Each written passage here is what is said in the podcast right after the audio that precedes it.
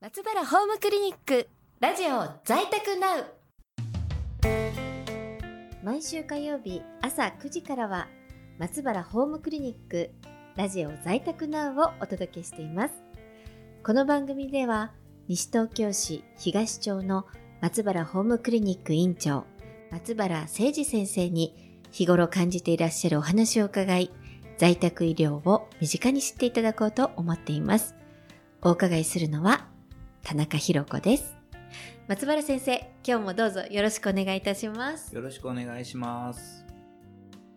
この番組は松原ホームクリニックの提供でお送りします。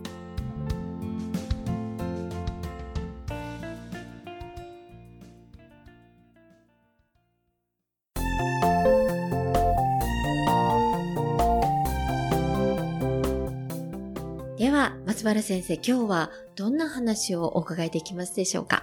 はい。えー、在宅でのですね、はい。あの、心臓のご病気への関わり方についてお話ししたいな、というふうに思っています。はい。で、田中さん、その、心臓のご病気って言われると、どういう病気をこう頭に浮かべますか？心臓の病気。ななんか心臓の病気。どんな病気ですかね心筋梗塞とかよく聞くのが、あと胸がこう苦しくなっちゃううんうんうんうんっていうような。うんうん。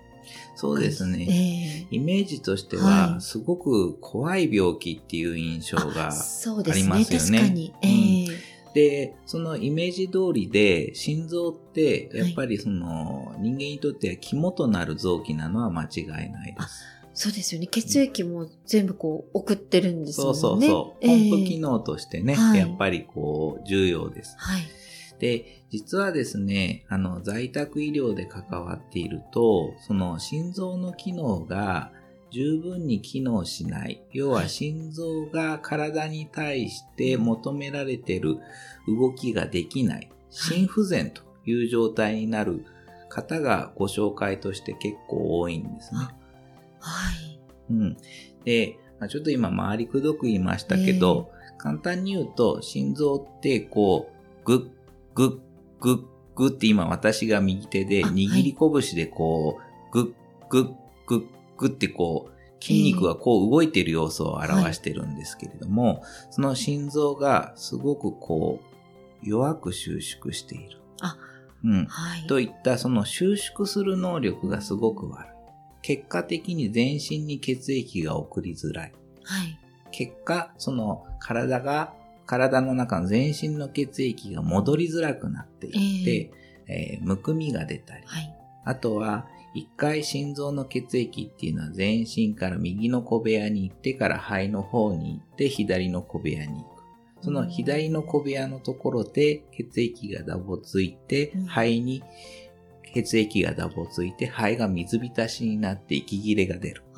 そういいうような病気、病態をよく起こすのが心不全なんですね。ええはい。うんでも、なんか、ご病気としたらやはり大変なご病気、在宅でそれが見られるですか、先生？そうですね。えっと、基本的には可能ですねあ。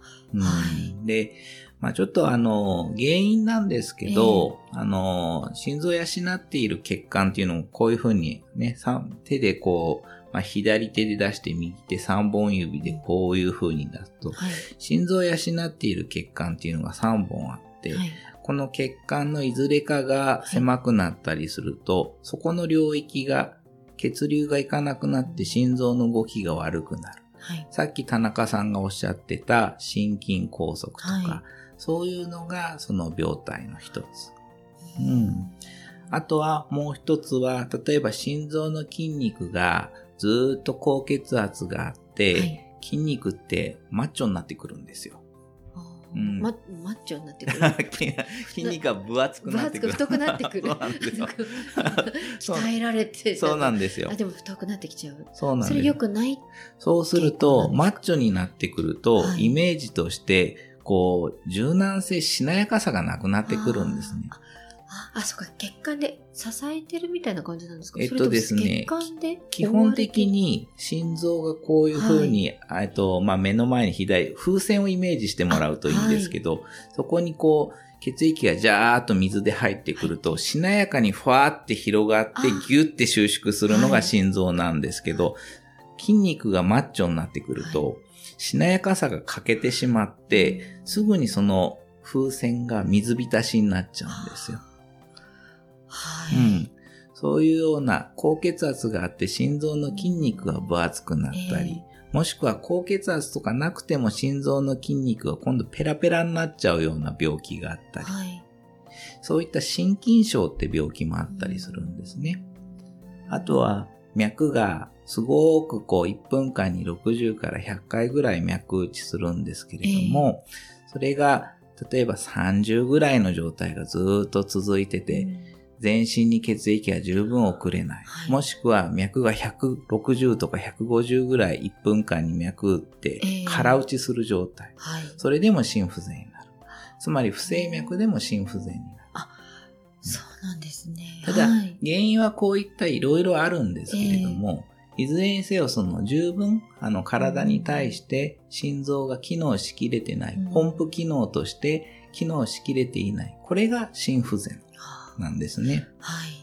でもそういう方がやはり通院して病院に行くっていうこと自体もやはり大変ですね。その病、ね、あの病状を伺っただけでも動くっていうこと自体がとても辛そうですよね。それすごく当たっていて、はいやっぱりその、まあ、心不全学会とかでもまあいろいろ言われてるのは、ええある程度動ける人の方がいいとは言われていて、はいそっちの方が、まあ、あの、寿命もね、もちろん長いとも言われているけれども、はい田中さんがおっしゃる通りに、動けなくなってくるんですよね。そうすると、やっぱりそこは家で見るっていう、つまり在宅医療の出番かなというふうには思います。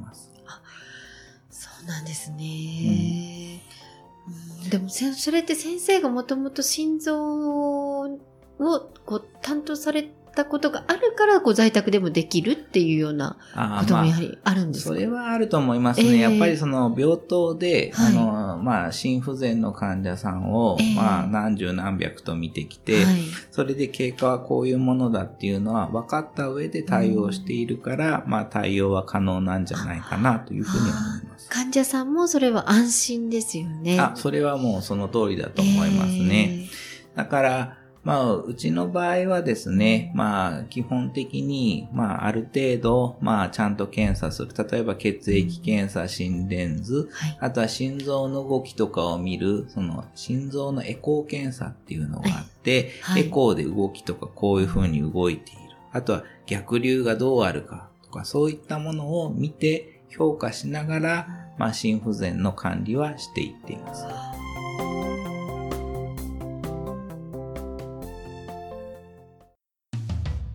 ものでお時間が近づいてきました。今日はあの、先生あの、ありがとうございます。